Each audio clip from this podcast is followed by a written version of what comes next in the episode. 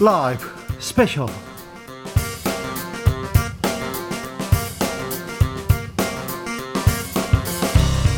2021년 10월 9일 토요일입니다. 안녕하십니까. 주진우입니다. 토요일 이 시간은 일주일 동안 주진우 라이브에서 가장 중요했던, 가장 재밌었던 부분만 모으고 모아서 다시 듣는 그런 시간입니다. 그리고 묻히면 안 되는 뉴스 하나하나 짚어봅니다. 그런 시간 갖고 있습니다. 토요일의 기자, 반짝반짝 빛이 납니다. KBS 김비치라 기자, 어서 오세요. 네, 안녕하세요. 네. 반짝반짝 빛났어. 감사합니다. 네. 그런 사람이 많았어요. 네. 아니 맨날 시작하기 전에 네. 제 이름 앞에다가 그렇게 네. 긴 수식어를 붙여주셔가지고 네. 늘 황송합니다. 네, 어머님이 좋아지시죠? 네, 네 좋아하십니다. 네. 자, 토요일 이 방송만 들으면 돼요. 그렇습니다. 일주일간 정말 이번 한 주간에도 많은 소식이 있었는데요. 네. 오늘만 저희와 함께 해주신다면 한 주간의 이슈 엄선된 것들만 전달 받으실 수가 있습니다. 아, 그러면 아우 너무 뉴스가 많아져 쏟아져 가지고 하루에 왕자가 이게 뭐야 얘기해 돼. 그 다음 날은 뭐 학문침 나오고 그 다음에 청법 나오고 그 다음에 뭐 무슨 무슨 스승? 천공 스승? 공부해야 될게 너무 많아요. 그렇죠. 천공 이게 뭔가 또 이름에다가 스승을 붙이는 건 또 처음 봤어요. 선상님도 아니고 죄송합니다. 자, 아, 김빛이라 기자하고 하이라이트 그리고 어, 준비한 뉴스 가볼게요. 가보자고. 네. 네. 지금 바로 유튜브에서 주진우 라이브 검색하시면요. 영상으로도 함께 하실 수가 있습니다. 청취자분들을 위한 선물도 가져오는 그런 따뜻한 기자입니다. 네, 일주일간 방송된 주진우 라이브 중에서 어떤 코너 제일 재밌었는지 코너 명과 이유를 남겨주시면요. 네. 세 분을 추첨해서 3만 원 상당의 선물 빵, 빵, 치킨, 피자 중에서 한 가지를 드리겠습니다. 막 줍니다, 막 줍니다. 그런데 이 가을 주진우 라이브에서 선물이 하나 더 있습니다. 네, 드디어 아 이게 빨리 돌아오더라고요. 청취율 조사 기간이 왜 이렇게 은근히. 왜 이렇게 시험 자주 보는 기분이에요? 그러니까 이번 시험은 또 저희가 특별히 네. 애청자 여러분들을 위해서 선물과 또 함께 하려고 하는데요. 네. 짜자잔 지금 영상을 짜자잔. 보시면은 네. 짜자잔. 아, 진짜 예쁜 에코백이 있어요. 네, 주진우 라이브 스페셜 에코백입니다. 네, 주진우 라이브 에코백 이 백을 받고 싶으시면요. 네. 청취율 조사 전화가 온다. 네. 주진우 라이브를 외치겠다라고 준비가 되신 분들이 있다면 네. 에코백 받고 싶어요라고 보내주시면 됩니다. 아, 이거, 이거 쓸데없이 고퀄입니다. 이거. 어, 진짜 고퀄이에요. 네, 네, 아주 좋습니다. 자, 그러니 어, 뉴스도 들으시고 그리고 뉴스도 정리하시고 그리고 선물도 받아가십시오. 아낌없이 주고 싶습니다. 여러분한테는 청취율이 어디로 보내면 됩니까? 네. 카톡 플러스 친구에서 주진우 라이브 검색하시고 친구 추가하신 다음에 코너 이름과 이유도 남겨주시고 에코백 받고 싶은 분들도 여기로 남겨주시면 됩니다. 네, 김빛이라 기자가 준비했습니다. 정성스럽게 준비한 뉴스 브리핑 시작해 보겠습니다. 네, 이번 주에 뉴스가 너무 많았는데 너무 사실 그러다 보니까 묻힌 뉴스도 너무 많아서요. 잠깐 안 보면요, 하루 이틀 안 보면 이게 무슨 일이 벌어졌어? 그렇게 생각됩니다. 네, 특히나 국회에서 국정감사가 이제 시작이 됐는데요. 사실 국정감사는 어, 국민들 대신해서 시민들을 대신해서 국회가 그래도 1년에 그렇죠. 한 번쯤은 정부 기관들 우리 세금 잘 쓰고 있는지 방만하게 운영하고 있지 않은지 감시를 할 수 있고 또 의원들이 제 역할 하고 있는지 네. 시민들이 눈으로 확인할 수 있는 중요한 시간이거든요. 검사하고 시험 보는 그런 시간입니다. 그러니까 공무원들 니네들 잘하고 있니 불러다가 이렇게 국민을 대표해서 국회의원들이 얘기합니다. 그리고 네. 우리는 또 국회의원을 또 감시해야 됩니다. 그런데, 이 사람들이 일 잘하는지. 그렇죠. 그런데 워낙에 대장동 뭐 개발 의혹과 관련된 이슈들이 갑자기 전국을 강타하다 보니 여러 상임위들에서 여러 기관들을 감시해야 되는데 결국에는 대장동을 놓고 또 여야가 싸우고 있는 판국이 벌어지고 있습니다. 대장동에 묻혀서 사실 국감 잘 진행되지 않는 것 좀 안타까운 측면이 있습니다. 네, 그래서 몇 가지를 뽑아왔는데요. 특히 국회 교통위원회 국정감사 여기는 이제 땅과도 관련이 있고 교통과도 관련이 있어서 늘 국가의 중요한 정책들 제대로 진행되고 있는지 질타가 이어지는 곳인데 중요한 부분입니다. 네, 정작 이제 직원들 땅 투기로 온 세상을 떠들썩하게 했던 LH. LH, 이야기가 나왔는데 크게 네. 관심을 받지 못한 것 같아서 몇 가지 전해드리겠습니다. 대장동만 얘기해요, 대장동만. 7일 국토위 국정감사에서 밝혀진 사실인데요. 이번에 부동산 투기 의혹이 적발돼서 직위 해제된 직원 40명입니다. 네. 사실 40명보다도 더 많다는 이야기들이 있었지만 네. 일단 이 사람들은 혐의가 명확한 직위 해제가 됐는데도 불구하고 지난달 말까지 7억 4천여만 원의 보수가 지급된 사실이 밝혀졌습니다. 아니 투기한 땅 투기를 막으라고 했더니 땅 투기한 사람들인데 그런데 이 사람들 하, 직위해제 일도 안 하는데 돈을 챙겨줬다고요? 다른 공공기관 같은 경우는 직위 해제가 된 경우에 최대 70%까지 이미 감봉을 하고 있는데요. 네? LH 같은 경우는 최대 20%의 감봉만 가능한 규정이 있다. 그리고 이 외에는 사실 지금은 적용할 수 있는 규정이 없다라는 식의 답변만 내놓아서 당시 이제 국정감사장에 출석을 한 김현준 사장이 또 크게 질타를 받았습니다. 아 이거 질타 받아야죠. 아니 나 월급의 80%만 줘. 집에서 놀게. 이런 사람들 얼마나 많습니까? 아. 많겠 많겠죠. 그런데 LH 투기 의혹 제대로 뿌리 뽑았나 이것도 좀 걱정이 돼서 이번 국감 때 잘 정리하나 봤더니 아니 징계받은 사람 돈만 챙겨주고 있었다고요? LH 투기 문제는 제대로 해결됐습니까? 그 기억하실지 모르겠지만 LH 내부 임직원들의 땅 투기 의혹들 신도시와 관련해서 엄청 나왔을 때 국회에서 진통 끝에 LH 5법이라고 해서 LH 직원들 전부 다 이제 전수조사한다. 네. 전부 다 재산 등록한다. 앞으로 맡겠다. 이런 법안까지 통과됐는데 제대로 감사한다. 그랬죠. 실제 살펴봤더니 내부 임직원 관리 감독하는 시스템 부재 상태 그대로였습니다. 특히 이번에 국정감사에서 나온 게 LH 직원들이 본인 이름 아니고 당연히 본인 이름으로 안 했겠죠. 그렇죠. 차명으로 법인을 설립해서 투기한 사례들이 추가로 적발이 됐지만 LH는 이와 관련해서 내부 감사를 한 적이 한 번도 없고요. 그러니까 전 직원 재산 등록만 의무화한 채 가족이나 지인을 이용해서 회사를 설립해 투기한다? 전혀 들여다보고 있지 않았습니다. 특히 내부 개발 정보를 이용해서 구속이 된 LH 직원 같은 경우는 자신의 가족, 그러니까 친동생이라는 사실을 숨기고 뭐 근로자로 채용하는 채용 비리까지 추가로 나왔지만 이 역시 한 번도 감사를 받고 있지 않은 사실이 확인됐습니다. 아이고, LH 사장님 뭐 하십니까? 국토부 장관님 뭐 하십니까? 국민들이 부동산 때문에 고통받는 거 모르십니까? 지금도 정신을 안 차리고 지금 뭐 하고 계신지 이분 가, 데, 데려다가 모셔다 놓고 계속 묻고 따지고 잘하라고 좀 질타해 하고 싶은데 왜 대장동 얘기만 하고 있으니 좀 안타깝기도 합니다.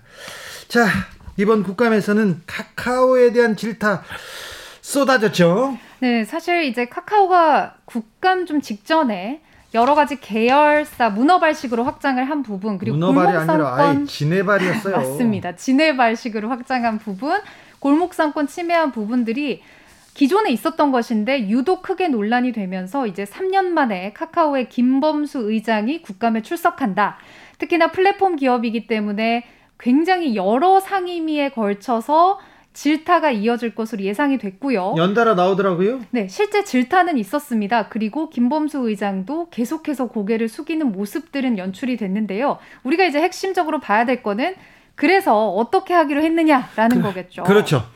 아, 일단 최대 이슈가 카카오발 이 골목상권 침해 논란이었죠. 그렇죠. 택시업이나 대리운전업 진출해서 수수료를 과도하게 받거나 꽃 배달도 한다면서요? 꽃 배달, 간식 배달, 샐러드 배달 사업까지 하고 있어서 네. 도대체 이거 가만히 놔둬도 되는 건가 논란이 있었는데요. 일단 정무위에 출석을 해서 김 회장이 골목상권 침해 우려 있는 사업으로는 앞으로 진출하지 않겠다. 그리고 연관이 있는 것은 철수하겠다고 했고 문제가 가장 크게 됐던 택시나 대리업계와는 교섭에 임하겠다는 뜻, 그리고 꽃 간식 샐러드 배달은 지난 9월 30일자로 종료했다. 이렇게 밝히긴 했습니다. 어, 국회에 와서는 고개를 숙이고 잘하겠습니다. 이렇게 얘기해요. 근데 돌아가서는 또 얼굴을 바꾸는 사람들도 있는데 잘 하시겠죠? 이게 근데 좀 취재를 해보니까요. 말처럼 쉬운 게 아니더라고요. 그래요? 일단은 대리업 같은 대리운전업 같은 경우도 카카오가 이제 진출한 방식이 기존의 중소, 소기업들을 큰 자본을 주고서 자본의 힘을 빌려서 인수를 한 다음에 그걸 카카오 이름을 붙이는 방식이잖아요. 네. 그렇기 때문에 이걸 만약에 철수한다라고 하면 이 기존에 어, 실제로 이미 고용된 사람들이 있는 대리운전 업체나 아니면 콜센터 업체들을 누군가에게 지분을 되나요? 넘겨야 되는데요. 네. 이거 넘기는데 인수자 나타나지 않으면 어떻게 할지. 그 부분에 대해서는 사실 아직 정리가 되지 않은 상황이고 저희가 팔려고 내놨는데 안 팔려요. 어쩔 그렇죠. 수 없이 하고 있어요. 이런 얘기 할 수 있네요. 그리고 특히 이제 그 최근에 골프 좋아하시는 분들 아실 거예요. 스크린 골프에도 이제 카카오가 진출을 해서 벌써 전국의 가맹점이 2천 곳이 넘는데요. 아이고. 저도 이제 이곳이 어떻게 운영되고 있는지 봤는데 이미 가맹점주들이요. 그 카카오에서 만든 캐릭터 브랜드가 씌워진 장비 들을 거액을 주고 이제 카카오에 지불을 한 다음에 로열티를 이미 세트장을 마련을 한 거예요. 네. 근데 이거를 가맹점주들이 만약에 동의하지 않을 경우에 2천 곳 넘는 가맹점을 다 바로 뺄 수 있을 것인지 이것도 또 가맹점주들의 반발 때문에 철수가 쉽지 않다고 한다면 또 앞으로 해결은 어떻게 될 거지? 그러니까 이미 진출을 한 분야에 대해서 사실 철수를 한다 말은 쉬운데요.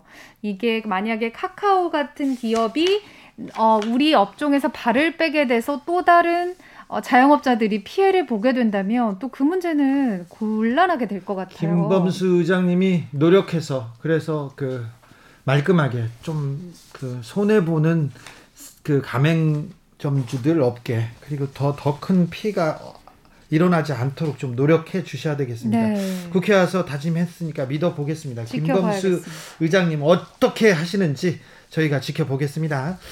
다음 뉴스로 가볼까요? 네, 훈훈한 소식으로 또 하나 가져왔습니다. 아유, 훈훈해요.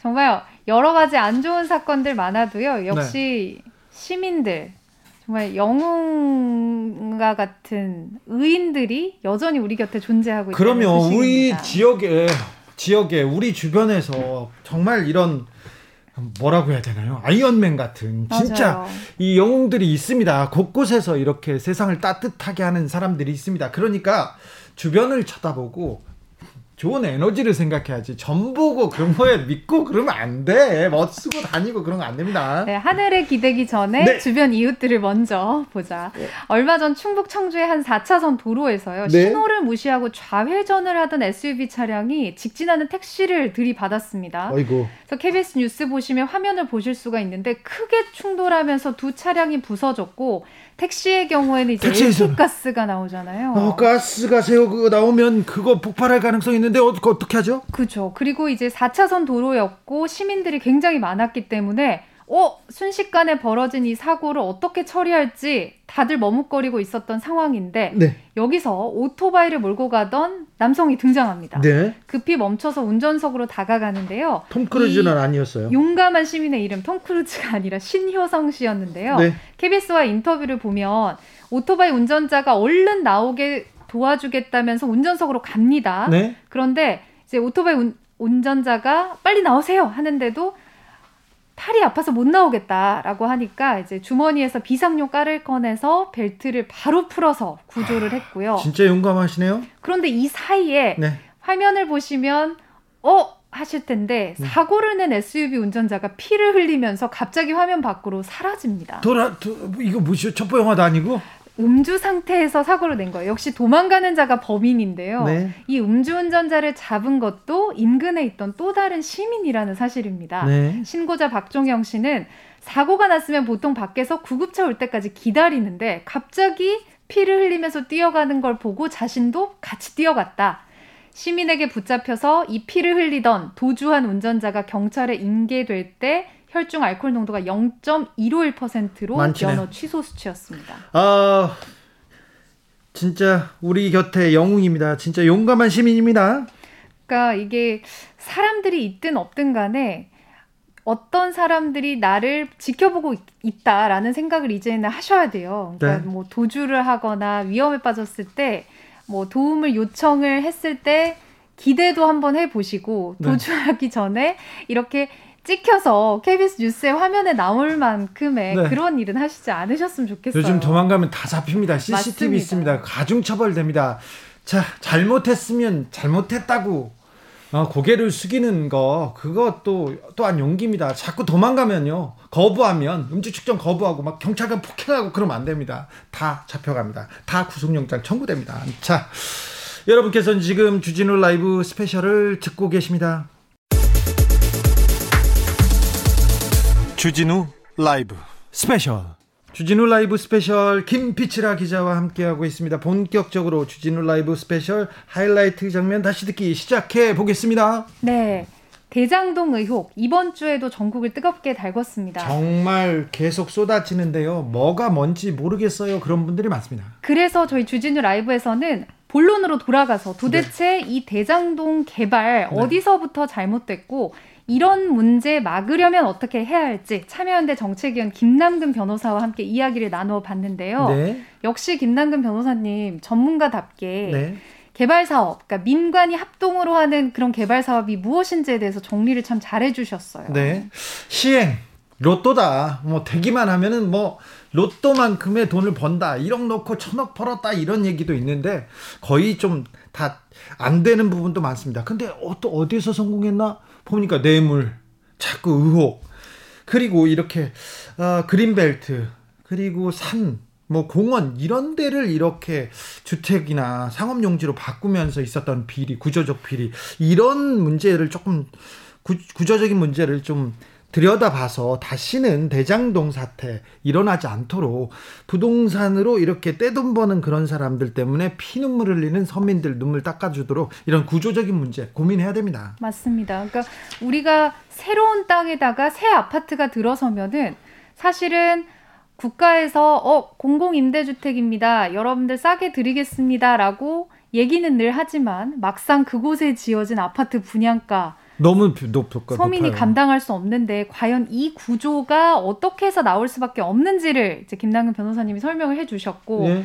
특히 그 대장동 같은 경우가 이 굉장히 흔치 않게 네. 민관이 합동으로 개발을 한 어떻게 보면 거의 처음 사례라고 얘기를 해주셨잖아요. 네. 물론 처음 사례고 그 과정 속에서 지금 여러 가지 허점들이 나오기 때문에 이렇게 됐지만 결국에는 어떻게 가야 될 것인지 네. 그 대책을 좀 얘기해 주셔서 좋았습니다. 이런 허술한 허술한 법령 사이에서 그 중간에 이렇게 끼어서 법조인들이 돈을 벌고 있는 이 부분도 고위 검찰 법관 출신을 데려와서 방패막이로 이 시행 사업을 이뤄내고 그다음에 돈을 챙기는 이런 부패의 사슬도 끊어야 된다는 점 김남근 변호사가 지적합니다. 네, 특히 저는 되게 어, 좋은 대책이다. 되기만 한다면 좋았던 게 네. LH가 앞서도 저희가 얘기했지만 공룡처럼 지금 어떻게 보면은 공공 부분 개발을 다 독점을 하고 있다 보니까 네. LH 직원들이 신도시 개발하는 데 있어서 본인들의 돈을 넣는 말도 안 되는 사태가 이어졌잖아요. 네.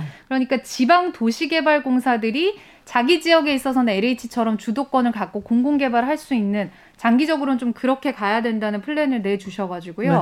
어, 그렇게만 된다면 지금 상황에서는 집값 낮출 수 있는 거의 유일한 희망적인 대안으로 네. 보이더라고요. 네. 좋은 대안 같아요. 네, 대장동에서 누가 돈 받았다더라, 누가 나왔다더라, 누가 관련이 있다더라 매일 기사가 쏟아지는데 아, 대장동에서 우리가 이런 구조적인 부동산의 문제들 그리고 고질적인 병폐들 끊어야 부동산 이 대란 막을 수 있고 서민들 주거 대책 세울 수 있습니다. 그래서 이 대장동에서 우리는 배우고 앞으로 나가야 됩니다. 네. 이 대장동에 이런 부분에 관심 갖고 있는 동안에 지금 다른 곳에서 또 다른 대장동 사업과 비슷한 것들이 엄청 많이 벌어지고 있을 것 같아요. 그래서 그 그래서 빨리 막아야 됩니다. 맞습니다. 빨리 정책도 대책도 내놔야 됩니다. 정치권 싸우지만 말고 자꾸 어 공격하지만 말고 이런 대책을 내놓아야 됩니다.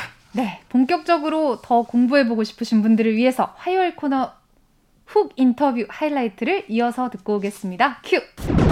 그 전에 이 민관 합동 개발에서 성공한 사례가 좀 있습니까? 민간 합동 개발이라는 건 굉장히 낯선 거고 도시개발법에 그 도시개발하는 사업에 열한 가지 방식인데 맨 끝에 하나 있는 거예요. 아, 그래요? 성남시가 아마 거의 처음 이제 제대로 해 봤던 것 같고 가본 길이군요. 한 2018년쯤 됐을 때 이제 경기도에 있는 여러 자치대 도시들이 이제 네. 그걸 벤치마킹해서 하기 시작했던 거거든요. 네. 그러니까 익숙하지 않았던 사업이었던 것도 맞죠. 공공 개발을 민영 개발로 이거 전환한 이명박 정부 때 부동산 정책 기조 저는 여기에서 좀 문제점을 뭐 그러니까 우리가 이제 정권이 바뀔 때마다 이게 그 개발 사업에 대한 어떤 철학이 너무 많이 바뀌는 거죠. 네. 세계 세계적으로 이렇게 단지형의 주택을 공급 공급하는데 이걸 민간이 하는 나라는 없거든요. 네. 대부분 이런 정도의 큰 규모의 주택 공급을 하려면 도시계획 같은 것들이 수반이 돼야 되고 공공시설 같은 것들이 공급이 돼야 되기 때문에 다 이제 공공 사업이 됩니다. 네. 또 우리도 원칙적으로는 공공 사업을 하도록 이렇게 돼 있어요. 네. 그래서 도시개발법에서도 1번서부터 한 4번까지는 공용 개발로 하는 걸 원칙으로 해놓고 뒤에 예외적으로 민간 개발을 하게 돼 있는데, 네. 근데 우리나라는 좀 민간의 어떤 개발 이익의 추구도를 동력으로 삼아서 개발하는 방식을 많이 하다 보니까 네. 역대 정권들이 이제 그런 공영 개발들에 대해서 적극적이지 않았던 것 같습니다. 네. 그나마 이제 노무현 정부 말에 정신을 차리고 이제 공영 개발을 해보자 그래서 그걸 적극적으로 갔는데 몇 년 가보지도 못하고 이명박 박근혜 정권 때 이게 다 뒤집히고 후퇴했죠. 박근혜 정부로 또 공공택지로 이미 LH가 확보해 놓은 것까지 다 팔도록 했어요. 네. 그래서 그것만 전문적으로 넘겨받아 가지고 큰 건설회사들이 있죠. 그렇죠. 그래서 그 건설회사들이 나중에 무슨 대우건설과 같은 큰 그런 그렇죠. 그 대형 건설회사들이 새우가 고래를 먹은 네. 뭐 언론사를 인수한다든가 이런 네. 데까지 가지 않았 습니까? 네. 그런 점에서 보게 되면 공공택지는 원칙적으로 공영 개발을 해야 되는 거고 네. 민간에 넘어간다라고 하는 순간 이제 이와 같은 이제 뭐 특혜 시비, 비리 시비도 생기고 과연 강제 수용할 때는 공익적 목적으로 수용했다고 그러는데 이게 무슨 공익적 사업이냐? 그렇죠. 이런 비판이 일어날 수밖에 없는 거죠. 이명박 정부, 박근혜 정부를 거치면서 특별히 박근혜 정부 때 이 공영 개발 그러니까 그 국가 땅을 국가가 지금 개발하려고 잡아놨던 땅을 건설회사들한테 많이 주면서 그 건설회사들이 엄청 컸죠. 예. 그렇게 되면서 또 이제 뭐 분양가 이런 것도 높아지게 되니까 네. 서민들이 내 집 마련 이런 게 어려워진 거죠. 계속 그 부동산은 지금 뛰고 있고요. 네. 만약에 성남에서 이재명 시장이 그때 그냥 100% 민간 개발로 해라. 뭐 어, 이명박 정부나 박, 박근혜 정부처럼 해라 하고 이 공영 개발 안 하고 100% 민간 개발로 갔다면 이재명 시장이 비판받지 않아도 되나요? 않을 수 있나요, 지금? 이제 그렇게 하면 이제 너무 이제 소극적을 행정을 하는 거니까 네. 비판은 있겠지만 그래도 지금처럼 비판받지 않을 것 같은데. 않겠죠. 네. 그 당시는 대부분 다 민간 개발을 하도록 하고 네. 인허가권을 자치대 도시가 갖고 있으니까 그냥 몇 개 기부 체납하라 이런 정도로 대부분 끝나고 민간한테 개발 이익이 다 넘어갔거든요. 네. 그럼 지금 뭐 몇천억 얘기하겠지만 뭐 조 단위의 개발 이익들이 민간으로 그래. 넘어갔을 텐데 기부 체납으로 이익을 환수할 수 있지 않느냐 이런 얘기도 하는데 근데 그거는 그 지구 내에서의 이제 무슨 도로라든가 무슨 문화시설 같은 그렇죠. 걸 추가적으로 하는 건 기부 체납이 되는데 그 지구 밖에서 하는 것들을 건설하도록 하는 거는 이제 위법한 행위가 되잖아요. 이제 예. 성남시는 그 밖에 이제 낙후된 지역에 그 공원이라든가 이제 도로 정비 같은 것들을 여기서 생긴 개발 이익으로 하려고 하다 보니까 이제 민간 네. 합동 방식, 뭐 결합 개발 방식 같은 걸 추구했던 것이죠. 9329님께서 판교처럼 대장동도 공공개발로 갔어야 하는데 아쉽네요. 아쉽습니다. 그런 어, 생각하는 분들 많습니다. 그런데 화천대유가 1% 지분으로 막대한 수익을 가져가지 않습니까? 그 부분에 대해서 국민들이 너무 의아해합니다. 그러니까 그러려면은 성남시가 자기도 투자를 했어야 되죠. 1조 5천억 중에 한 5천억이라도 뭐 투자를 했으면 이렇게 이제 불리한 구조가 안 됐을 텐데 네. 자기 돈은 한 푼도 투자를 하지 않으면서 이제 구조를 짜다 보니까 결국은 다 민간이 그 1조 5천억에 되는 사업 비용들을 투자해야 되는 구조니까 생긴 이제 문제가 있는 것 예. 같아요. 그다음에 어. 민간 합동 개발이라는 게 굉장히 난, 많이 사용됐던 방식이 아니었으니까 그 네. 당시에 네. 그런 설계하는 데서도 상당히 이제 미숙한 점이 있었던 것 같고. 네. 뭐 무엇보다도 이제 개발 이익 뭐 상한제 같은 것들을 민간에 귀속되는 비율 상한제 같은 것들이 좀 법정화돼 있었으면 좋았을 텐데 그런 게 없다 보니까 이제 약간 주먹구구식의 협약이 된 거 아닌가 이제 그런 네. 의문점도 있습니다. 대장동에서 가장 두드러진 특징이 등장인물의 법조인 그것도 거물 법조인들이 너무 많다는 겁니다. 검찰 출신 법조인들이 이렇게 한 회사의 고문으로 있고 이렇게 포진하는 거는 좀 개발 사업에 관한 어떤 전문적인 법률 지원이 필요했다면 오히려 대형 로펌이나 이런 데 있는 전문 변호사들을 이제 활용을 했겠죠. 그렇죠. 근데 이런 이제 고위 검찰 출신이나 법관 출신들을 했다는 거는 이제 방패막이를 하려고 그랬던 거거든요. 네. 그러니까 이 회사가 수사를 받거나 뭐 국세청의 세무 조사를 받거나 행정적인 조사 같은 것들을 받을 가능성이 좀 높았던 거죠. 그러니까 그런 거에 대한 좀 방패막이로 그런 고위 법관들이라든가 고위 검사들을 이렇게 올려놨던 것이 아닌가 생각이 들고요. 뭐 제 생각엔 특별히 한 게 없는데 이름 빌려주고 돈 받는 그런 식이 아니었을까라고 생각이 듭니다. 아니 그런데 50억이나 받는 그 퇴직금으로 받고 그런 분들은 이제 그냥 고문료 정도 받은 게 아니라 뭐 그렇죠. 뭐 몇십억씩이나 받는 것들은 이제 무슨 대가성이 있었겠죠. 예. 그러니까 그 부분들에 대해서는 수사를 통해 가지고 어떤 대가를 어, 기대하면서 이제 그런 큰 돈들을 줬는지에 대해서는 수사를 통해서 밝혀져야 될 부분입니다. 그리고요, 그 남욱 변호사가 대장동 개발을 하다가 로비를 하다 구속됩니다. 그 당시 사건을 수사한 사람이 수원지검장 강찬우. 그 당시 변호인이었던 사람이 박영수 전 특검. 그리고 이 사람들은 화천대유에서 한, 한 식구가 됩니다. 이거 너무 이례적이지 않습니까? 이건 너무하는 거 아닙니까? 그러니까 이제 이 화천대유라는 데가 자신들이 수사나 뭐 세무조사나 행정조사 같은 걸 받을 우려가 크다라고 본인들이 생각했던 것 같고 이런 거에 방파명으로 어쨌든 최대한에 가까운 고위 그런 법조인들을 좀 끌어들이려고 했던 것이 아닌가 생각이 들고요. 네. 보통 다른 나라에서는 고위 법관을 하거나 고위 검찰 출신 분들은 후배 양성이나 이런 대학에 가서 후배 양성이나 이런 것들을 하지 네. 이런 식의 사업들을 하질 않거든요. 네. 그래서 이제 그런 점에서도 이게 법조 윤리적인 측면에서 본다면 좀 고위 법관이나 고위 검찰 같은 걸 하신 분들이 좀좀 네. 좀 이렇게 처신들을 좀 잘해서 후배들에게도 좀 모범적으로 보일 수 있도록 좀 노력해 주셔야 되지 않을까 이번에 생각합니다. 특히 그 검찰 출신 변호사들 그 도덕성 보면 이게 거의 바닥에 떨어진 것 같아요. 강찬우 검사장은 수사를 하다가 그 업체에 고문으로 가는 거 이건 이해 충돌이지 않습니까? 그러니까 자기 하던 자기가 하던 사건들을 나가가지고 다시 지원하거나 뭐 대리하거나 그런 행동을 하게 되면 그건 변호사법 위반도 되는 것이죠. 그렇죠. 이거 좀 지적 받아야 됩니다. 고위 검사들 그냥 고문으로 고문으로 이렇게 아무런 아무런 역할 없이 돈을 이렇게 받았을까요? 얘기해 봅니다. 음, 곽상도 의원은 영장에 뇌물수수 피의자라고 이렇게 지목이 돼 있어요. 아들은 참고인이고 어떤 역할을 한 거죠? 어, 뭐 수사를 해봐야 되겠지만 이제 국회의원은 사실은 이제 할 수 있는 게 굉장히 많거든요. 네. 그래서 뇌물죄에서도 포괄 뇌물죄라는 법리가 적용이 됩니다. 네. 그 본인이 담당하고 있던 상임위원회의 일이 아니더라도 네. 다른 뭐 지방자치단체에 영향을 미칠 수도 있고 다른 국회의원을 통해서 다른 상임위원회 일도 영향을 미칠 수 있으니까 네. 그런 여러 가지 것에 대한 지원들을 기대를 하면서 네. 뭐 뇌물을 줬다면 뇌물을 줬지 않을까 생각이 들어서 아마 포괄 뇌물죄의 법리가 적용돼야 되지 않을까 생각이 듭니다. 유동규 씨는 역시 그 영장에 배임죄가 적시되어 되어 있는데 이동규 씨가 성남 시민에게 손해를 끼친 건가요? 초과이익들을 환수할 수 있는 그런 장치를 둘 수 있는 상황이었는데도 네. 그리고 옆에 있는 여러 전문가들이나 공무원들이 그런 것들을 둬야 된다고 얘기를 했는데도 그 화천대유에 이익을 주기 위해서 그걸 배제를 했다면 만약 당연히 그랬다면? 이제 확 배임죄가 되겠죠. 네. 민관 합동 개발 아직 낯선 방식입니다. 뭐 성남에서 처음 가본 방식이기도 한데 자 구조적으로 막지 못한 것들이 많습니다. 재발되지 말아야 될 것들도 있습니다. 조금 이 공공 개발을 하면서 이 개발 사업을 하면서 이 정도는 막아야 된다. 이 정도는 다시 재발하면 안 된다는 점.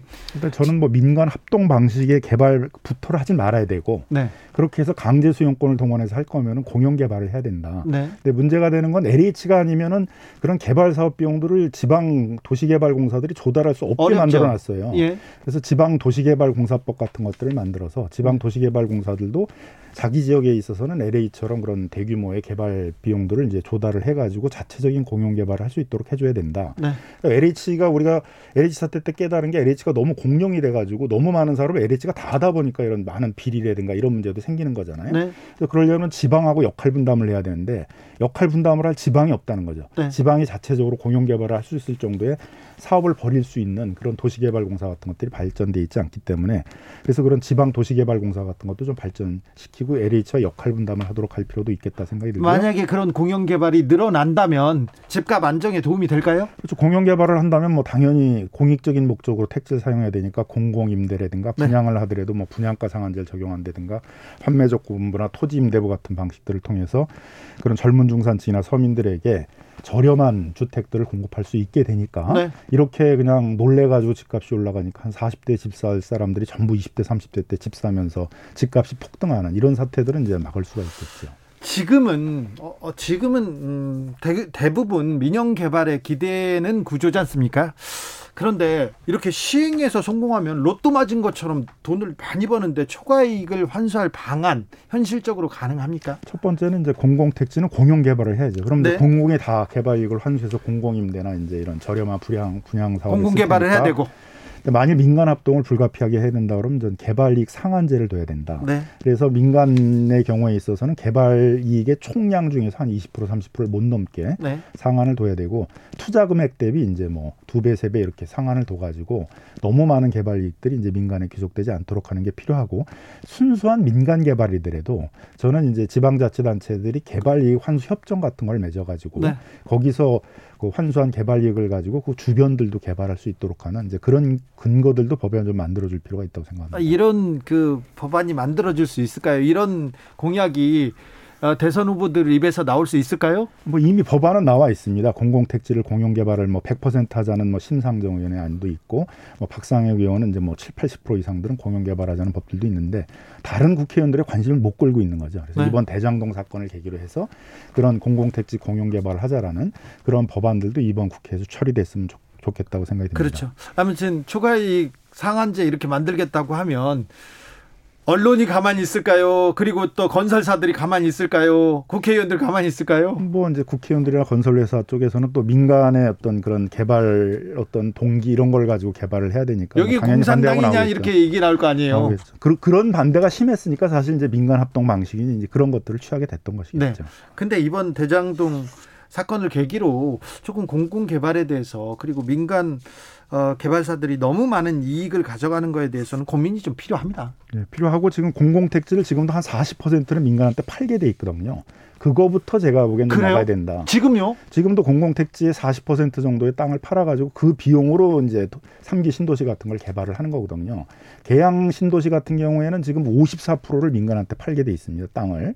그럼 이게 무슨 공용 개발이냐? 그렇죠. 수용할 때는 이제 그런 공익적 목적으로 뭐 공공임대나 저렴한 주택 분양한다고 하면서 이거 를 건설회사에게 대형 건설회사에 넘겨줘 가지고 민간 건설회사가 분양하게 하는 이 방식부터 좀 고민을 해봐야 된다 생각이 아니 듭니다. 아직도 그런 그렇죠. 그러니까 사실은 대장동 같은 것들이 이미 이제 계속 되고 있는 거예요. 삼기 신도시에서도 그러니까 네. 그런 걸 막기 위해서는 이제 그런 그 LH나 도시개발공사들이 사업할 때 사업 비용들을 이제 지원해주기 위해서 뭐 토지 비축은행 같은 걸 만들어서 공공택지를 일부 사서 개발 비용을 지원해주고 또 그걸 비축해뒀다가 다시 그걸 공공적으로 개발할 수 있는 여력이 생겼을 때 다시 LH나 이런 데 되팔아가지고 공공개발을 하게 해야 되는데 대장동뿐이 아니군요. 그렇죠. 지금도 뭐 다 계양 뭐 무슨 광명시흥도 마찬가지로 하려고 그러면 토지 보상비 도로 깔고 뭐 거기다가 이제 공원 만들고 이런 비용들을 전부 그 땅을 팔아가지고 마련을 하는 거거든요. 네. 그럼 뭐 당연히 또 특혜 시비가 생길 수밖에 없지 않겠습니까? 노영식님께서 무늬만 공공개발이네요. 그러네요. 지금 부동산 왜 이렇게 오르기만 하지 왜 못 잡지 이렇게 생각해봤는데 이런 법적으로 조금 허술한 지점이 있군요.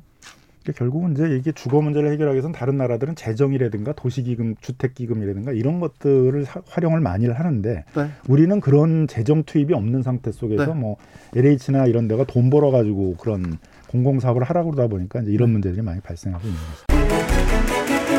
주진우 라이브 참여연대 정책위원 김남근 변호사와 함께한 화요일 훅 인터뷰 하이라이트 부분 듣고 오셨습니다. 김빛이라 기자, 주진우 라이브는 풀 버전이 제맛입니다. 유튜브 팟캐스트에서 주진우 라이브 검색하시고요. 10월 5일 화요일 2부를 찾으시면 인터뷰 클립이 따로 준비가 되어 있습니다. 주진우 라이브 스페셜 김빛이라 기자와 함께하고 있습니다. 다음은 어떤 장면? 이번 주 정치권을 흔들어 놨던 한자가 있습니다. 네. 사실 뭐 초등학생도 이 한자는 알 겁니다. 네. 임금 왕자인데요. 구수록자 아니었습니다. 저희가 정치와 역술의 관계에 대해서 목요일 코너 철학의 맛에서 깊이 있는 이야기를 나눠 봤습니다. 아, 그러게요. 왜 정치인들은 정치를 해야지 점치를 하려고 하는지 좀 안타까워요. 대선 시즌에 이 역술인들이 대목이에요. 그 영화 더킹 보셨어요? 네. 거기서도 보면은 이제 늘 실제로 어, 유, 계속해서 대선 주자, 누가 대통령이 될지 맞춰왔던 정치, 그 점술가한테 가서 제발 내가 믿는 대통령 후보가 되기를 바라면서 그쪽에 붙는 장면들이 나오잖아요. 영화적 상상력일지는 모르나 진짜 그런 일이 있습니다. 그래서 점을 보는 정치인들이 많습니다. 역술인을 대동하고 다니는 정치인들도 있어요. 근데 그럴 것 같아요. 왜냐하면은 이제 경선판이 어떻게 흔들릴지 너무 모르기 때문에 내가 과연 어떤 후보 캠프로 가야 할지를 고민하는 정치인들은 하다 하다가 점술가 얘기도 한번 들어볼까? 인간이, 역술가한테 한번 가볼까 하는 생각 유혹 들 것 같아요. 인간이 나약한 존재이지만 그렇다고 해서 점쟁이한테 믿다니요. 점쟁이한테 나를 맡기다니요. 나라를 맡기다니요. 이건 위험한 발상입니다. 인터넷에서나 아니면 그 TV 프로그램에서 누가 대통령이 될지 맞췄다라고 하는 역술가를 저희가 만나본 적은 있지만 본격적인 어떤 TV 토론이나 아니면 그 후보 본인과 관련해서 이렇게 그 역술과 가깝다 정치가라는 네. 것을 이번에 이렇게 처음으로 많은 분들이 알게 되셨을 것 같아요. 윤석열 후보는 지금 왕자를 비롯해서 정법 그러니까 천공스승 그리고 각 여러 이름이 너무 많이 나왔어요. 유승민 후보, 홍준표 후보가 직접적으로 공격하기도 했는데 이 부분에 대해서는 음, 해명이 잘 안 됩니다. 너무 많아요. 너무 많아. 그리고 사실 저도 그 김만근 교수님의 동의를 했는데 네. 여러 가지 사실 저희가 일상생활을 살면서 전혀 들어보지 못했던 분야의 이야기 같은 것들을 네. 저도 이제 기자니까 공부를 하기 위해서 자꾸 클릭을 해서 인터넷에 정보를 찾아보잖아요. 네. 약간 허무하기도 하고 아 이게 뭔가 싶기도 하더라고요. 그러니까 정치에 대해서도 공부를 하거나 취재를 해야 될 게 많은데 그걸 공부를 하고 있는 제 자신에 대해서 네. 자괴감이 드는 그런 분들 많으실 겁니다. 김한건 교수가 선거가 정치에 관여한 지 오래됐는데 이렇게 대놓고 아, 밖으로 나와서 활동하는 건 처음이라고 굉장히 개탄했습니다. 다 우리가 바보 취급 당하고 있다는 얘기도 했고요. 그런데도 불구하고 저희가 이제 철학의 맛이잖아요. 네. 되게 철학적인 부분들이 있긴 있었어요. 아, 이 코너가 엄청 또 깊은 코너입니다. 그러니까 사실 저도 손바닥의 왕자를 봤을 때는 어, 그래도 대통령 왕 굉장히 동일시해서 좀 그냥 쉽게 생각이 들었는데 사실 왕을 뽑는 것과 대통령을 뽑는 것 본인이 왕이라고 생각하는 것과 대통령이라고 생각하는 부분이 다르다는 점들을 그렇죠. 심오하게 설명을 해주셨어요. 국민을 섬기겠다면서요. 국민을 대표하겠다는 거지. 국민이 떠 받들 우리를 책임져 주세요. 우리 목숨을 좌지우지해 주세요. 이런 임금 왕을 뽑는 게 아닙니다.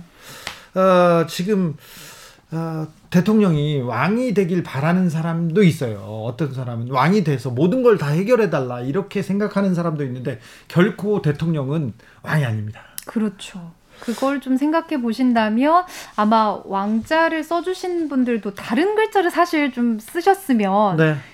이 논란에서 좀 피해갔을 수도 있을 것 같아요. 저는 사실. 근데 왕자를 써줬다고 해서 그걸 쓰고 이렇게 또 다닌 거 이거 자체가 손끝만 씻으시기 때문에 네. 어쩔 수 없습니다. 네, 조금 이 부분에 대해서는 생각을 하셨어야죠. 조금 아, 부족했습니다. 좀 많이 좀 지도자로서는 그 전혀 조금 지도자답지 않았습니다. 더 자세한 이야기가 궁금하신 분들을 위해서요. 저희가 경희대학교 김만권 교수, 양지열 변호사와 이야기를 나눴던 목요일 코너의 철학의 맛 하이라이트 부분을 이어서 듣고 오겠습니다. 큐! 오늘의 주제는 정치인가 점치인가 대선 국면에 난데없이 역술 바람이 불고 있습니다. 사실 그런데 대선 바람에 대선 오면은요 역술인들이 활개치고 다녔어요 지금껏 음, 음. 그런데 이번처럼 이렇게 손에 왕자를 쓰고 악문침이 나오고 이게 빨간 음. 속옷 나오고 개명 나오고 아, 주술 논란 미실 계속 나오고 있습니다 이거 어떻게 보고 계십니까 박사님? 아니 뭐 이렇게 뭐 선거나 뭐 정치에서 이렇게 역술 같은 것들이 난무한다라는 거뭐 오래된 뭐 사실이긴 한데요. 네. 뭐다 알고 있었던 긴 한데 이번처럼 이렇게 대놓고 바깥으로 나온 적이 없어서 네. 이제 문제인 것 같은데요. 뭐 쓰고 다닌 예. 사람은 없었어요. 예, 예, 그걸 쓰고 다니는 건 없었죠. 저도 깜짝 놀랐었는데요. 네. 네.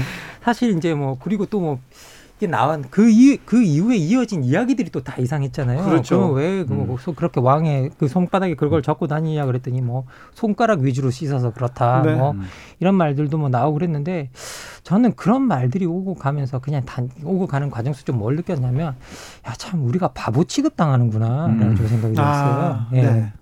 이게 진짜 우리를 바보로 알고 있구나. 이게 어? 안 그러면 우리한테 저렇게 쓰고 다니고 아니면 또 저렇게 말해도 그냥 사람들이 믿을 거라고 생각하는 건가라는 생각이 들었어요.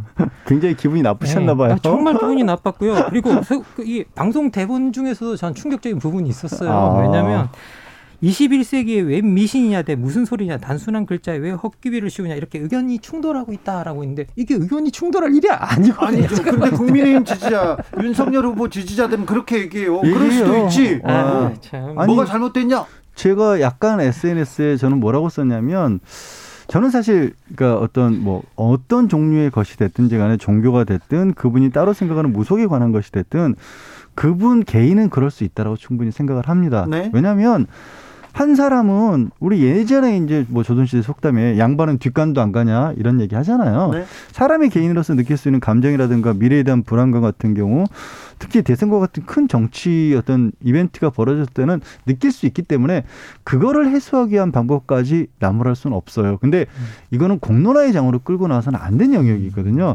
그래서 이제 망건쌤 같은 경우도 밖에서 우리가 이런 얘기까지 해야 되냐고 통렬하게 이거를 이제 고른 작가를 탓을 하고 들어오셨는데 아니에요. 절대 탓하지 않습니다. 근데 저도 그래서 그게 기분 나쁘다라는 걸 네. 제 개인 SNS에 썼더니 음. 말씀하신 것처럼 그 내용을 지지하시는 분들은 음. 굉장히 또 저를 비난하시더라고요. 음. 진짜 왜 이런 걸 가지고 지금 사람을 모욕을 하느냐. 긴장되면 자기 암시 같이 손바닥에 뭐쓸 수도 있지. 왜 꼬투리 잡냐. 이렇게 음. 생각하는 사람들 윤석열 후보 지지자 중에서는 거의 대부분입니다. 그런데 원래 왕이라는 말 자체가 예. 알고 보면 누구의 부모라는 뜻이잖아요. 음. 이게 만뭐 뭐 이게 백성의 부모라는 뜻을 우리가 갖고 있었고 그리고 하늘 사람, 땅을 다 깬다라는 뜻이잖아요. 네. 왕자라는 뜻이. 네. 그걸 다 깨고 있어서 자기가 세상의 이치를 다 알고 있다라는 어떤 그런 전 약간 제가 봤을 때는 모든 문제의 해결자, 구원자, 구세주 이런 뜻을 담고 있는데 저는 이런 것들이 민주정치 체제에서 정말 맞는 건가라는 생각이 자꾸 들어요. 우리는 자꾸 민주주의 국가를 민주적, 민주적으로 건설해 보려고 그러고 민주정체를 만들려고 하는데 국가를 이끌어가는 정치 지도자들이 그 간접이 없는 거죠. 자기가 통치자고 위에서 알리로 내려다 보는 거고 니네들은 나의 다 아이들이야라는 개념이 개념으로 저는 그렇게 보이거든요. 솔직히. 그, 그래서 저도 모욕적으로 썼던 게 사실 이제 왕이라는 개념이 동양적인 개념에서는 이거를 가장 대표적으로 잡고 있는 게 중국의 대표적인 중화사상이잖아요. 예. 그러니까 천자라는 표현을 썼죠. 하늘의 아들이고 그 천자를 중심으로 해서 황제를 중심으로 해서 그 주변에 이제 중화인들이 모여 있는 거 그 아래에 그리고 그 바깥으로는 사실 금수라고 불리는 존재들이 있고 대한민국 같이 예전에 조선과 같은 그런 국가들 오랑캐라고 불리는 것 사람들은 이 중화라는 사람과 금수라는 짐승들 사이에 낀 존재로 취급을 받았거든요. 그렇게 그런 수직적인 계열화에서 나오는 개념이 왕인데 망건 쌤이 말한 것처럼 그 왕이라는 글자를 새기고 받아들이는 순간 나머지 사람들은 다 아래 것들이 되는 거거든요. 그래서 이제 모욕적이라고 음. 생각했는데 그걸 그렇지 않다고 생각하시는 분들도 있다라는 게또 네. 현실인 거죠, 뭐. 또 언론에서는 또 누가 왕이 될 상인가 이렇게 기사를 써요. 예, 그러니까요. 저도 그게 언론이 뭐 그런 이야기를 많이 하잖아요. 왕 뭐 대통령은 하늘이 내린다라는 네. 표현 하잖아요. 이미 거기에 들어가 있는 것 같아요. 누군가가 내린다라는 네. 뜻에 그, 그 그때부터 대통령은 이제 더 이상 우리가 민주적으로 선출하는 대표자가 아니라 네. 그건 정말 하늘이 내리 선택받은 사람으로서 그죠. 그래서 이게 완전히 우리를 통치할 권리를 갖는 네. 그런 사람처럼 묘사되는 거잖아요. 어떤 사람들은 음. 왕처럼 우리를 끌고 가달라. 왜 결단력이 없냐? 왜 지도력이 없냐? 그럼에도 불구하고 이제 어 우리 망원 쌤하고 밖에서 나, 얘기를 나눴던 중에 하나가 말씀드린 것처럼 사람은 자기의 미래에 대해서 불안해하는 건 당연한 본성이지 않습니까? 네. 그리고 뭐 동양에서도 우리가 현재 동양의 어떻게 보면 통치와 관련된 체계를 최근까지 민주주의가 들어오기 전까지 아시아를 지배했던 철학이 정확하게는 성리학, 유교에서도 성리학인데 음. 성리학을 집대성한 주자라는 인물도 네. 굳이 지금으로 따지냐면 원래 유학에서는 공자님도 이런 귀신이라든가 이런 존재에 대한 제자들의 질문에 대해서 우리가 알 수 없는 것들에 대해서 탐구할 시간에 네가 할 수 있는 일을 먼저 해라라고 네. 해서 철저하게 배격을 했기 때문에 전통적으로 유학에서는 미신적인 부분들을 다 배척을 했어요. 아, 공자님이 그러니까, 칸트 같으시네요. 그럼 그런 아, 칸트하고 또 굉장히 네, 이성적인 네. 그런 철학을 얘기를 했기 때문에 그런데 그거를 받들었고 그걸 집대성했던 주자조차도 사실은 평생에 한 번이지만 점을 칩니다. 그러니까 음. 자기의 진로를 두고 점을 쳤다는 일화가 내려오거든요. 그러니까 동양에서는 오히려 그러니까 어떤 천리, 순리 내부에서 거스를 써온 어떤 운명의 흐름 같은 것들을 인정하는 게 좀 동양적인 표현이에요. 음. 그러니까 중국 사람들은 이런 식으로 얘기를 하거든요. 새는 나는 게 아니라 바람을 탄다. 라고 음. 표현을 합니다. 음. 그래서 그, 그 이치를 음. 파악해보고자 노력하는 일환이 음. 미신으로 빌 수도 있었던 건데, 사실 이렇게 놓고 본다라면, 어, 그래? 그렇게 보면 할 수도 있지라는 생각은 음. 들지만 음. 문제는 왕이라는 그런 걸 새기는 것은 뭐냐면 그 순리를 거슬리는 거거든요. 음. 만들어내겠다는 아니, 거거든요. 그러니까 왕정 시대 관습 이렇게 거기에 대한 생각이 아직도 남아 있습니까? 이게 저는 뭐 우리들 스스로한테 좀 많이 물어봤으면 좋겠어요. 네. 우리는 대통령을 뽑고 있는가? 네. 왕을, 왕을 뽑고 왕을 추대하는가? 왕을 추대하는가? 이게 옛날에 이제 그 한때 제가 이, 이, 이 기억이 맞다면 옛날에 김영삼 대통령이 강원도 춘천 지역에 어디 지역을 방문했다가 갔을 때 그 마을에 계신 분이 한 분이 김영삼 대통령을 보고 아 우리 마을에 임금님이 처음 오셨습니다라고 이야기를 했을 때요. 네, 네. 그때 이제 김영삼 대통령이 그걸 바로 잡아 웃으면서 바로 잡아주면서 나는 임금이 아니라 대통령입니다라고 이제 그렇게 말을 음. 했다고 하거든요. 저는 사실 어떻게 보면 뭐 모든 사람들이 모든 정치인들이 기본적으로 자기가 뭔가 이 권력을 잡고 싶어 하고 그런 욕망들은 알겠지만 네. 그런 것들이 자기가 살고 있는 자기가 어떤 뭐라고 해야 될까요? 거기서 권력을 잡고 싶어 하는 통치 체제에 맞는 방식으로 권력을 잡아야지 그것과 상황 방 전혀 다른 네. 발상을 네. 가지고 거기서 무언가를 하려는 것 자체가 저는 이해가 안 가요. 저는 3, 3803님께서 네. 윤석열 씨는 겨울생입니다. 겨울생은 던 것이 들어와야 운기가 상승하는데 당분간 운이 차갑기 때문에 그 운은 하강입니다. 이건 정치자분 개인의 의견입니다. 개인이 이렇게 보신 거예요? 아 저게 전형적으로 동양적으로 음. 네. 그 어떻게 보면은 이제 운세를 판단하는 가장 음. 기본적인 방법인데 음. 근데 이런 것도 분명히 있어요. 오히려 이제 망건 쌤이 저한테 처음 깨우쳐줬던 부분이고 초기에 얘기했던 게 이런 게 있죠. 우리가 민주주의를 받아들인 게 고대 그리스 대 민주주의 음. 거기도 음. 사실 완성된 민주주의는 아니었죠. 음. 귀족만이 참가했으니까. 네. 그런데 그 이후에 2000년 가까이 인간들이 왕정을 유지하다가 불과 프랑스 혁명 1800년대 중반에 있으니까 200년밖에 안 된 역사거든요. 그래서 사실은 지금의 대통령제를 만들어낸 미국에서도 식민주의를 극복하고 독립을 하고 나니까 국민들이 굉장히 불안해했다라는 거예요. 네. 우리는 왕이 없는 국가인데 그럼 어떻게 하냐. 음. 그래서 뽑은 게 대통령이라는 제도를 만들어낸 거거든요. 음. 그렇게 본다면 국민들 일부에게는 아직도 누군가 정치 리더에게 의존하고 싶어하는 마음도 있는 것도 사실이에요. 있죠. 네. 있습니다. 그러니까 그 마음을 음. 망건 쌤이 얘기한 것처럼 민주주의로 끌고 가는 좋은 지도자가 나오느냐 그 마음을 통해서 왕이 되고 싶어 할까 이거는 다른 문제는 구분은 음. 해야죠. 아, 박정희 대통령은 특별히 음. 이 역술인들한테 역술인들하고 관계가 조금 깊었어요. 그게 생각해 보면 네. 본인이 그러니까 의외로 박정희 때도 그렇고 전두환 때도 그렇고 문화체육 양성도 많이 했었고요. 얘기한 것처럼 역술인에 대한 의존도도 굉장히 높았던 게 역술인 음. 대제전 막 그런 걸 열었어요 그때는 본인이 대제전 해가지고 아니, 본인이 가지고 있는 어떻게 보면 네. 뭐 인문학적 소양이라고 해야 될까 네. 정치라든가 사회에 대한 자신만의 어떤 철학 이런 것들이 부족한 편이잖아요. 네. 그럼 그거를 메워야 되는데 네. 그거를 이제 이게 망고생 같은 철, 진짜 철학자를 음. 따라서는 불러다가 앉혀놓고 얘기 들으면 어렵잖아요. 네, 네. 망고쌤이 지금 여기서 방송이니까 저렇게 얘기하지 책 쓰는 거 얼마나 어려운데. 어, 그렇죠. 그러니까 그런 얘기보다는 좀더 손쉽게 접근할 수 있는 철학에 간 거죠. 나는 저 진짜 많이 해요. 아 니, 근데 이게 진짜 박정희 정부는 왜 이렇게 많이 의존했던 게 네. 유심 선포율도 점을 봤었대요. 네. 네. 그렇게 간택을 받았었고요. 가천 정부청사 같은 경우도 네. 이게 그렇게 어, 터를 이렇게 다 보고 이렇게 만든 거랍니다. 풍수지리 보고. 사실 정치권도 그렇고 대한민국의 내로라는 기업들 중에서도 과거에 신입사원들 채용할 때 관상가가 같이 앉아 있는 경우들이 네 재벌가에서 네, 면접을 볼 때 관상가가 옆에 있었죠. 있었어요. 네. 아니 뭐 네. 그거는 사, 사기업에서 그러면 상관없다고 생각이 되는데요. 네. 우리가 지금 이야기하는 건 되게 공적인 부분인 것 같아요. 네. 근데 진짜 항상 공적인 공간에 그런 사적인 것들이 등장하게 등장해서 뭔가 음. 아무렇지도 않은 것처럼 활동하기 시작하면 그때부터 공적인 권위가 망가지는 거예요. 음. 그렇죠. 네. 그리고 더 문제가 뭐냐면 이런 부분을 생각해봐요. 그분들이 그러니까 그런 것이 저는 이게 가치 판단 좋다 나쁘다의 가치 판단은 아니고 그런 분들의 대변할 필요도 있을 거예요. 네. 근데 그렇지 않은 분들이 더 많다면 그렇지 않은 분들이 더 많다고 한다면 어, 공적인 인물이 그렇게 해서는 안 되는 거죠.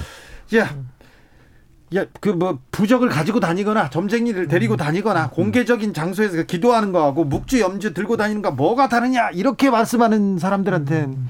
어떤 얘기를 해주시고 싶습니까? 뭐, 뭐 그러면 그거는 미신과 종교의 차이가 없다라고 이야기하는 거니까요. 네. 네. 그럼 우리는 분명히 그런 것들을 인간은 역사적으로 그걸 구분해 왔거든요. 그래요? 난 그, 정쟁이를 네, 믿어. 네, 나는 네. 왕자를 믿어. 근본적으로 우리가 미신과 아까 어떤 그 종교를 구분했을 때는 그런 종교들이 우리 인간에게 기여하는 부분들이 훨씬 더 컸기 때문이거든요. 네. 우리가 그래서 그런 부분들은 우리 그런 부분까지 종교까지 다 미신이라고 이야기하기 시작하면 음. 그때부터는 우리의 삶이 무너지는 거고요. 그런데 네. 우리가 종교와 미신 간에 어떤 선을 그어놨다면 그 선을 좀 잘 지켰으면 좋겠습니다. 네. 네. 국민이 정치인에게 주는 믿음을 네. 그 믿음을 가지고 어디로 그 믿음을 본인은 가져가는지를 국민들이 지켜본다는 거죠. 알겠습니다. 9505님 관상은 과학입니다. 얼굴 보면 성격, 사랑, 가고 다 보여요. 이렇게 얘기합니다. 어, 저한테 하는 얘기인지. 문현정님 대통령이 왕이라서 코로나랑 주택 문제를 태평천하로 만들어야 한다는 이상한 사람들 많아요. 그런데 민주주의는 그런 게 아니에요. 대통령하고 같이 일하는 겁니다. 이렇게 얘기합니다. 자, 철학의 맛 오늘 결정적 한마디로 어, 닫겠습니다. 박사님. 아, 저는 그냥 손이라도 깨끗이 씻자. 알겠습니다. 네. 손이라도 깨끗이 씻자. 자, 자, 양 변호사님. 저는 아까 얘기를 했는데요. 국민의 믿음을 어, 엉뚱한 데 쓰지 않았으면 좋겠다. 국민이 보낸 믿음을 엉뚱한 데 쓰지 말자. 알겠습니다. 주진우 라이브. 손이라도 깨끗이 씻자 김만건 교수의 얘기가 네, 가슴에 남습니다. 김비치라 기자 이 방송 풀버전 어디서 들을 수 있어요? 유튜브 팟캐스트에서 주진우 라이브 검색하시고요. 10월 7일 목요일 2부를 들으시면 되겠습니다. 방송 시작할 때부터 좀 슬펐어요. 김비치라 아. 기자가 오늘 저희와 함께하는 마지막 방송입니다. 어, 생각해 보니까 제가 이제 수요일에 기자들의 수다부터 시작해서 네. 1년을 넘게 주진우 라이브와 함께 했더라고요. 아, 참. 시간이 왜, 빠릅니다. 왜 내가 좋아하는 사람들은 다 네. 가야지 잘 가야지. 좋은 일로 이렇게 방송을 맞습니다. 떠나는 겁니다. 네, 제가 조만간에 이제 출산을 하게 돼서요.